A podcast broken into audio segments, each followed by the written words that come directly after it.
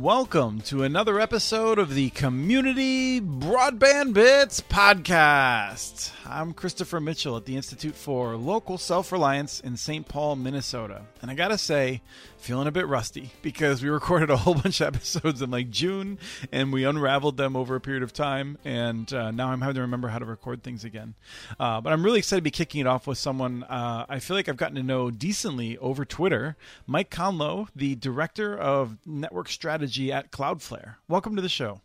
Thanks, Chris. It's it's great to be here. I'm a longtime listener of the podcast, and it's great to be able to participate. Yeah, and you know, I feel like you're someone who popped up on my screen, and before I even know what you did, I just saw what you're doing and read some of your analyses, and I was like, oh, this guy's like serious. Like he's he's interested in this, and he also does serious analytical work about what's going on in broadband space and looking at the data and and things like that. And so I was I was definitely interested in in how you got into that.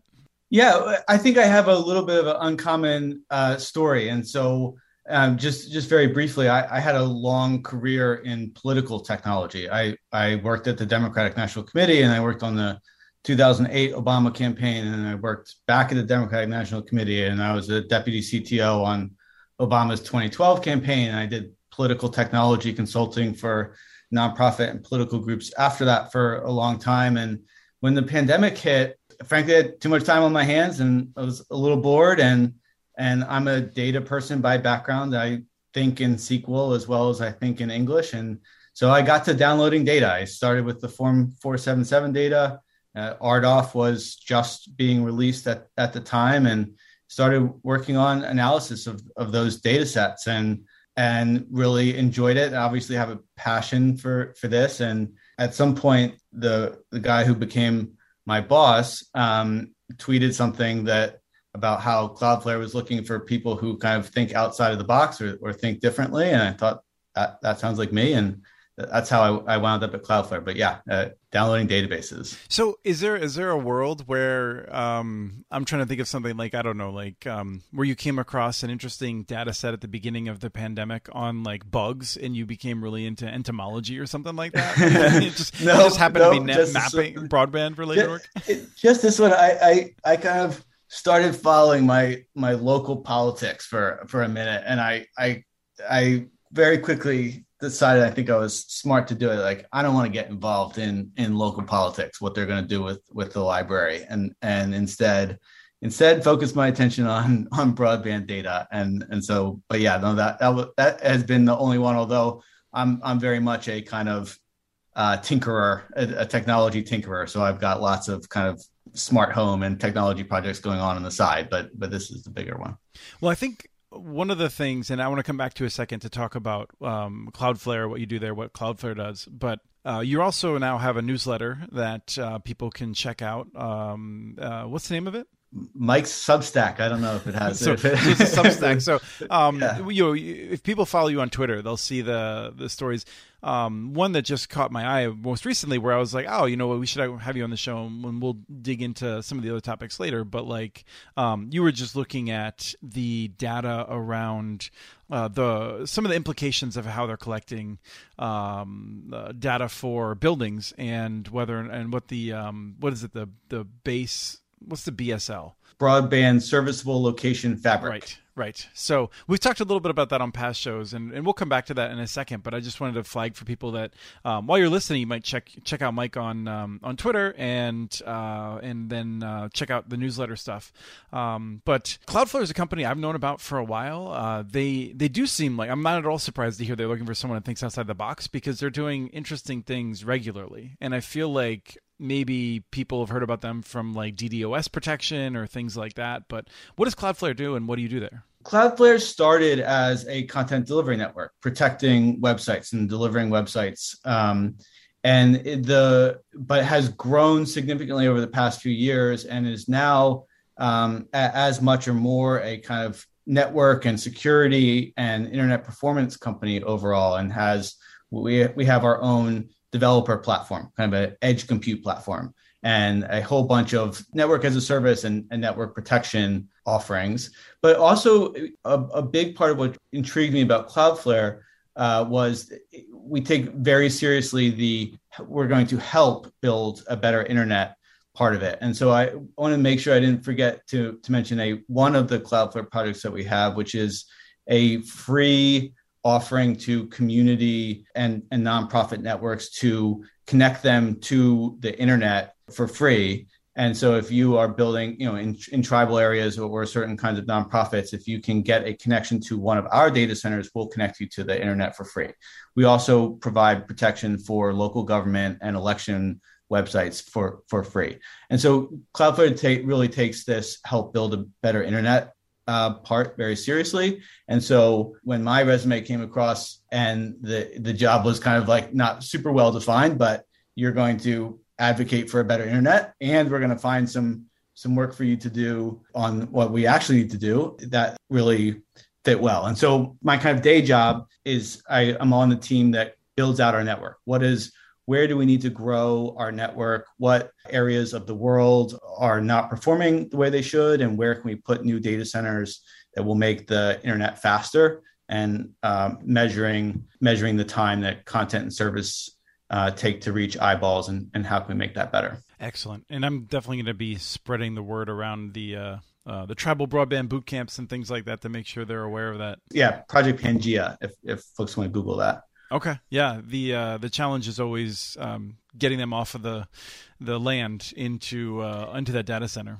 Once you're at the data center, the connection to the internet is it's one piece of it. it, and and there's a lot of work in the middle mile, and there's a tremendous amount of work in the in the last mile. And so I I think while while we're we're trying to help with this one piece, it, I think it would be also interesting if if Cloudflare could have more partnerships with others who are doing middle mile and, and last mile to kind of offer it as a whole service because it, you know I, I can feel for the folks who are building these networks from scratch and the amount of work going into both the last mile and the middle mile. And so we, we want to help with what we can but we also want to help as much as we can. Mm-hmm. Getting to the um, the BSL, the broadband serviceable locations, uh, it was funny because I um, it took me. I know that other people have um, have also been talking about this, but uh, the implications I had not considered. Um, but why don't you walk us through that most recent um, newsletter post about uh, what the FCC is doing, and not not necessarily the FCC is crazy to do it this way, but what the implications are. Well, I, I guess I'll first by making what may be a controversial statement, which is I, I think that there's a lot of good in the Form 477 data. Um, I, I, think it's a very valuable data set. It, it has limitations. Um, an obvious limitation is that if one person is served in the census block, the whole census block is considered served. We we kind of all know that that limitation now. And the corollary of just briefly of that is also that if there are two service providers, um, you don't actually know if they're compete with each other or or anything else. And so like there's um, there's a number of there's a number of additional challenges with that um, problem. Right. If an area is not served, we know that it is is not served. I, I don't right. think that there's debate. Take that to about, the bank, right? Um, and I think that there are, you know, also I, we don't talk about it a lot, but there's a technology code on the Form 477 data. We it has the, frequently. Yeah. Yeah, and and I do too. It has the exact kind of DSL service and the exact DOCSIS uh, version of, of each census block. Uh, so there's some there's some really good data there there too.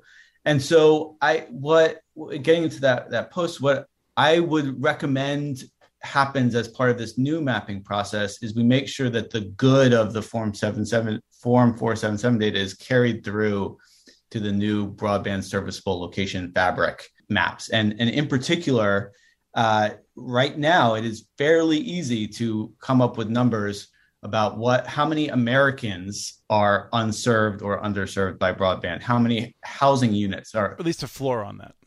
Yeah a floor on that. And I, I would hope that with this, when once we're all over to the new maps, which are going to be great, that we can still produce numbers that are as simple as, as, that. And so, one of in reading through the latest update from the FCC, one thing that just concerned me a little bit, and I, I don't have access to data. It's another point we should we should talk about is to make sure that when this this happens, that we're not measuring the digital divide in terms of broadband serviceable locations because that doesn't feel terribly real real to me. It includes businesses, it includes residences. There was a, a line that maybe you're referencing in there that there will be a count of housing units that are associated with a broadband serviceable location, but it, they can't guarantee that that is reliable. It's based on tax records and stuff that are not universally available. So, do we know the relationship between a broadband serviceable location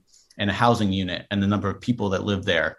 And so, the, the link between those and kind of census data or kind of some other kind of ground truth about the number of people who are, are, are represented, I think is really important. I think the issue is that a broadband serviceable location, just to, to be really clear, could include um, a single person living alone, uh, or it could include a thousand units. And presumably, uh, that most of the cases where that where that location has a thousand units or 300 units or whatever, everyone will have service. But one of the things I've found when you're dealing with very large numbers of people in different circumstances and cities and rural areas is that there's all kinds of weird exceptions. You know, I I, I was joking the other day that like people think 99% is all the time but it's not.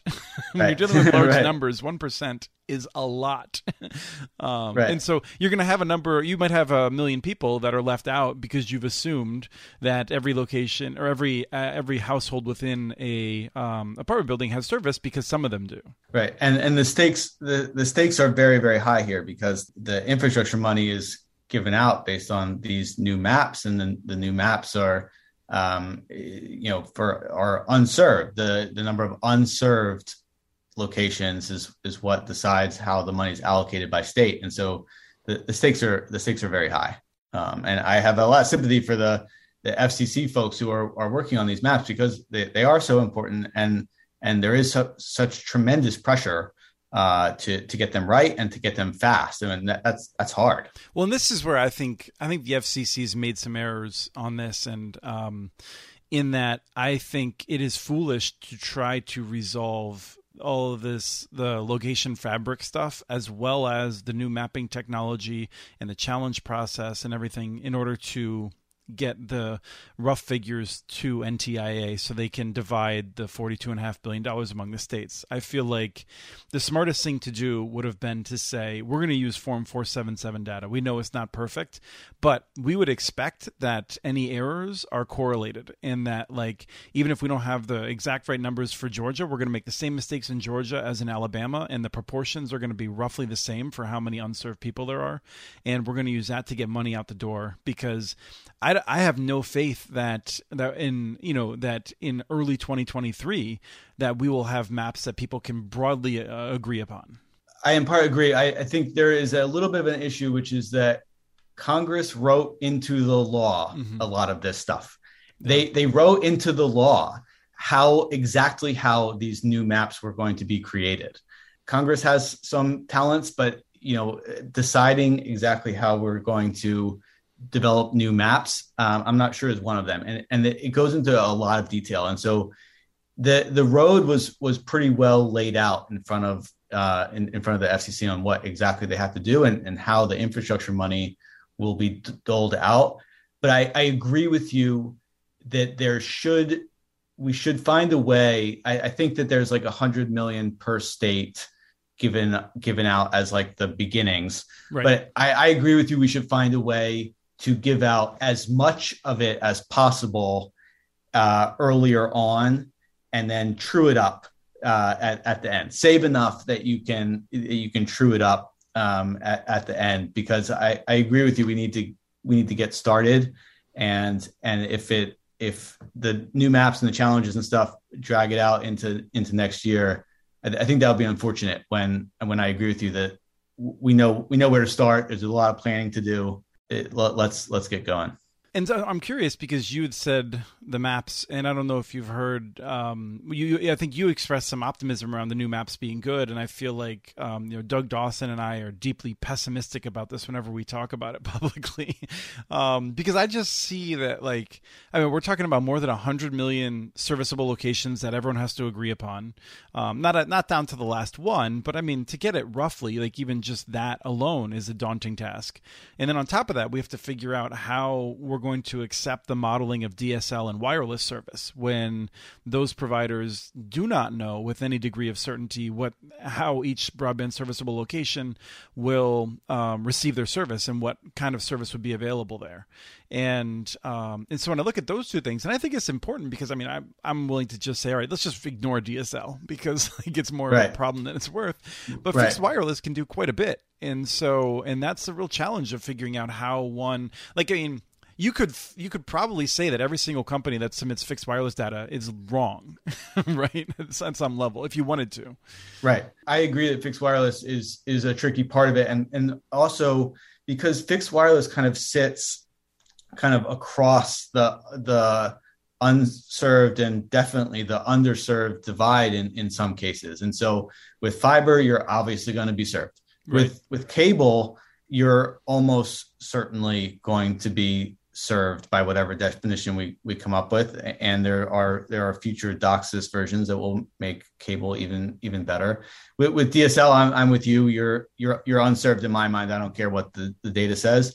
With with fixed wireless it is just so dependent on a little bit on the technology but a lot on the location and the and the line of sight and the density of the trees and, and this stuff. And and the I I don't think yeah. And so and that could very legitimately put a a house uh, w- where the where the the antenna is on the house, whether it can get above the tree line, um, and so and it, that could very realistically change somebody from served to underserved or or or unserved, and and how that gets represented in the data feels very important and, and very hard would you like that job? Like, is that something where you're just like, oh man, that would be an interesting challenge? Or you just like, nah, I'm really happy to just not be responsible for that because I don't want it. I'm I'll be honest about it.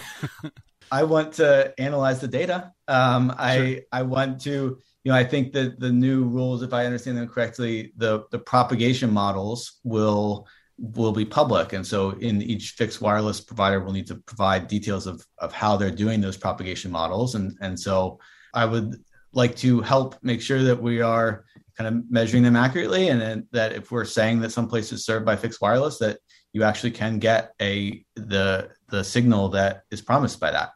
And that leads us right into i think one of the other interesting discussions that you came out um, I, I, think organically f- with something that i've been talking about with john chambers in the past and deeply concerned about which is this question of that it's secret how much we think it'll cost, and by we I mean how much it's secret how much the government thinks it will cost to pass a location, effectively, right? With the modeling done by CostQuest, I, I can't imagine that there's a justification for that. There's there's just no real good reason that the FCC should allow some of this stuff to remain a secret when it's so important for um, getting it right and oversight. I think as a kind of freelance analyst on on this stuff. I, we need public access to to the data, and I, I, guess I understand what is happening, which is that um, you know the the FCC presumably it doesn't cost as much if if it's not public because if once it's public, then you can't can't sell it to anyone else, or at least it has a lot less value. If, if it doesn't it cost public. as much to the FCC in that direct line item, but I feel like right. ultimately we all end up paying for it in multiple ways, right? I mean, the fact that the federal government doesn't have like a better listing of all of the different uh, locations in the country, you know, I think is something that we are paying for now at the FCC, right? yeah, and and now I mean every single state it should and some already do they're going to need a an estimate of how much each location costs to serve. And they're going to have to buy that themselves someplace and it wouldn't it be that much more efficient if we could all be using a, a single uh, data set? And i think the same goes for the the location fabric it, which is I, I, you know if i understand correctly there'll be like a map that you could see on a location by location basis but that the the actual raw data wouldn't wouldn't be available because of kind of contracting issues. Yeah, I find that I mean just really frustrating. I I, I, don't remember when it was, although I do remember a second or third time that I came across the idea. But the, the, the first time I came across the idea of just how important it was to have open data blew me away. Like sort of what NOAA does, right? Like the National right. Oceanic and Atmosphere Administration, if I got that right. Um, they, they make all the weather forecasting possible, right? And they make all this available. And, and at first I was like, oh, like like why is the government doing that? And oh because like farmers depend on it businesses depend on it ups depends like everyone freaking depends on it. And like right. and like right. it's amazing how important open data is to build upon. And i feel like that's the foundation of a of a functioning market as well is having opening to open data that different people when everything's proprietary you can't have any real competition or choice Yep, and I, I, think the the FCC has done a great job of that in in the past. I, the Form 477 data and a lot of the FCC's projections and RDOF results and other auction oh, results yeah. and yeah. the licensing databases, and there there is a lot out there. Let's keep going in that direction. Right, and I, w- I would just note that USAC is not in that same category in my mind, but the FCC, particularly with RDOF and the CAF two, I thought was remarkably transparent. Yep and especially in a world in, in which there there are a lot of broadband funding programs across a bunch of different agencies and states and stuff. And so let, let's make it easier to for for folks to combine those data sets and and analyze them not harder. Uh, i'll give you an example of this is one that i think we all kind of collectively had access to and missed which is the the problems in in RDOF you know Derek Turner at Free Press did a lot of great research on this and un- uncovering you know road medians and, and stuff that mm-hmm. that were eligible and were funded. Those were public, and there were a couple rounds before the auction of here are the eligible locations. They're on our website, and nobody seemed to notice in, until afterwards that doesn't mean that it shouldn't be open data. It just means that that next next time we should somebody should notice beforehand. No, but I, I think it really conveys the value of open data when in, uh, an agency is not doing the verification work, right? I mean, like I think the like you said that four seven seven data being open explained why when Barrier Free claimed to serve every last location in Pennsylvania with fiber optics, despite having not done very much the, the six months before, we could dig into that and figure out why and and make an issue of it. And and the FCC should have caught that, just like the FCC should have caught the median stuff. Like like Derek Turner is terrific, but the FCC should have the resources to hire multiple Derek Turner types who are doing that work. And the fact that they are not doing that work well is makes it even more important important that it all be open. I would think. Right. And, and that, that was a long that was a long time ago now, and I think I think people would would argue I didn't follow that closely at the time that that, that process was was rushed, at, but but still, I t- yeah I agree.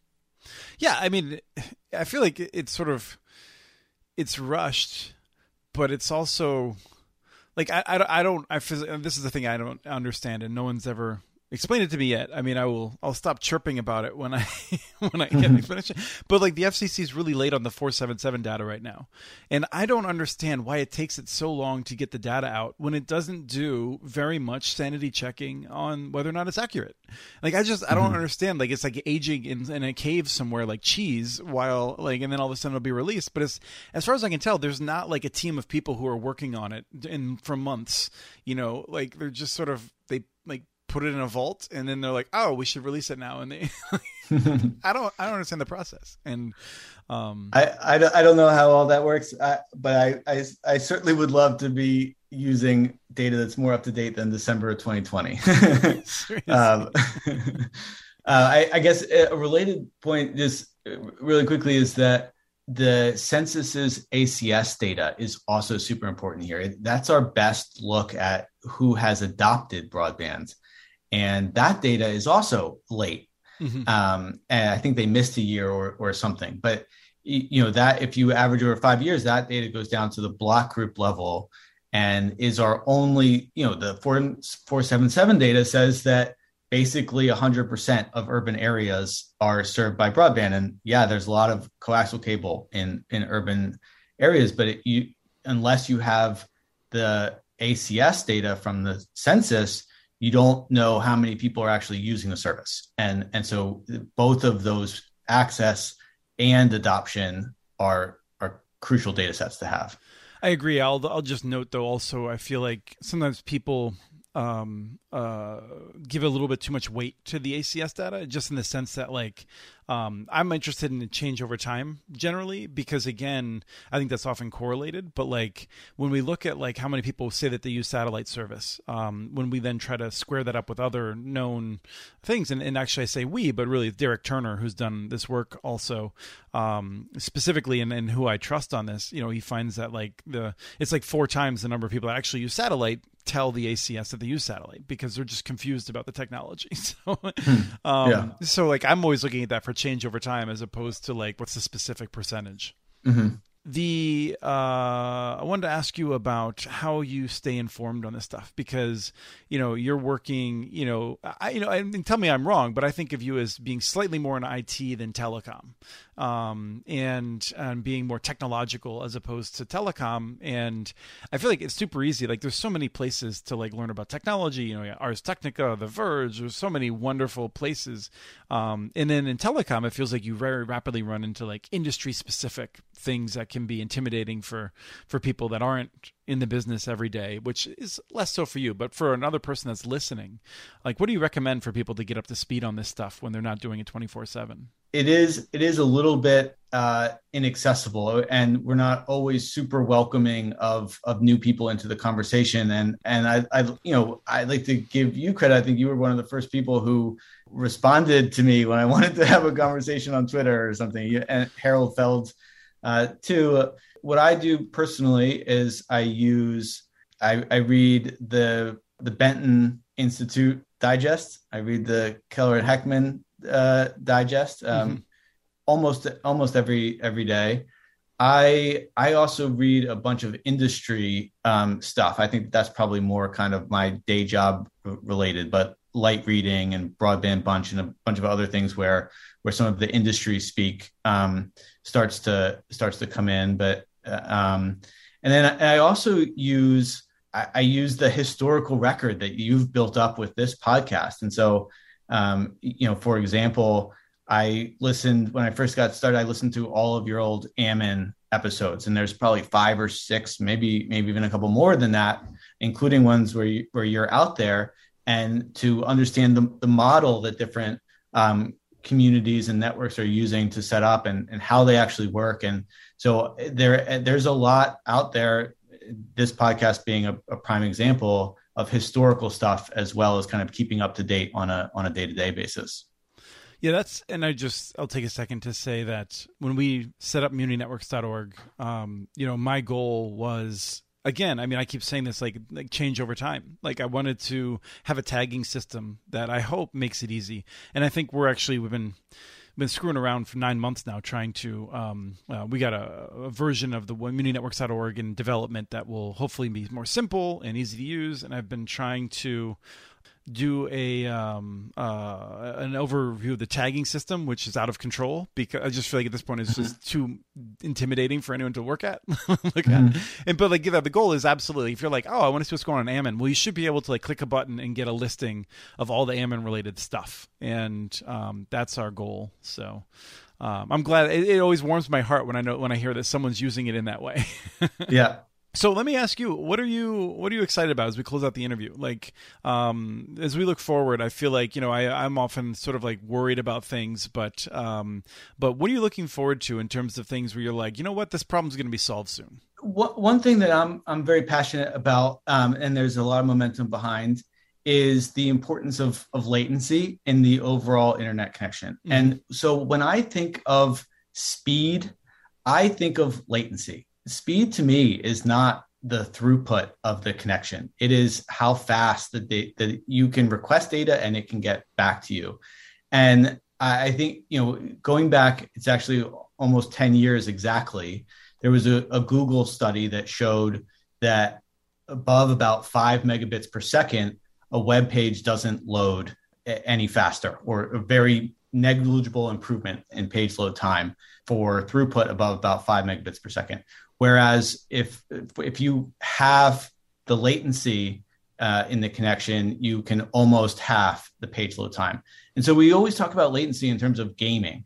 It's a lot more important than that. It's about um, it's about page load time. It's about gaming. It's about, you know, if you think about swiping on a map on your phone, if you can have really good latency, you don't need to preload that data to go to your phone. It, it, your phone can res- respond to the swipe. That means less throughput. Let me let me try and make this point. point, and it's sort of a hobby horse that I've had for a long time, and, and you can tell me that that I'm crazy, but um, this is where I think latency is really important, right? Like I think of this, there's two different things in my in in the one is um, one is the um, performance of applications and one is uh, security related.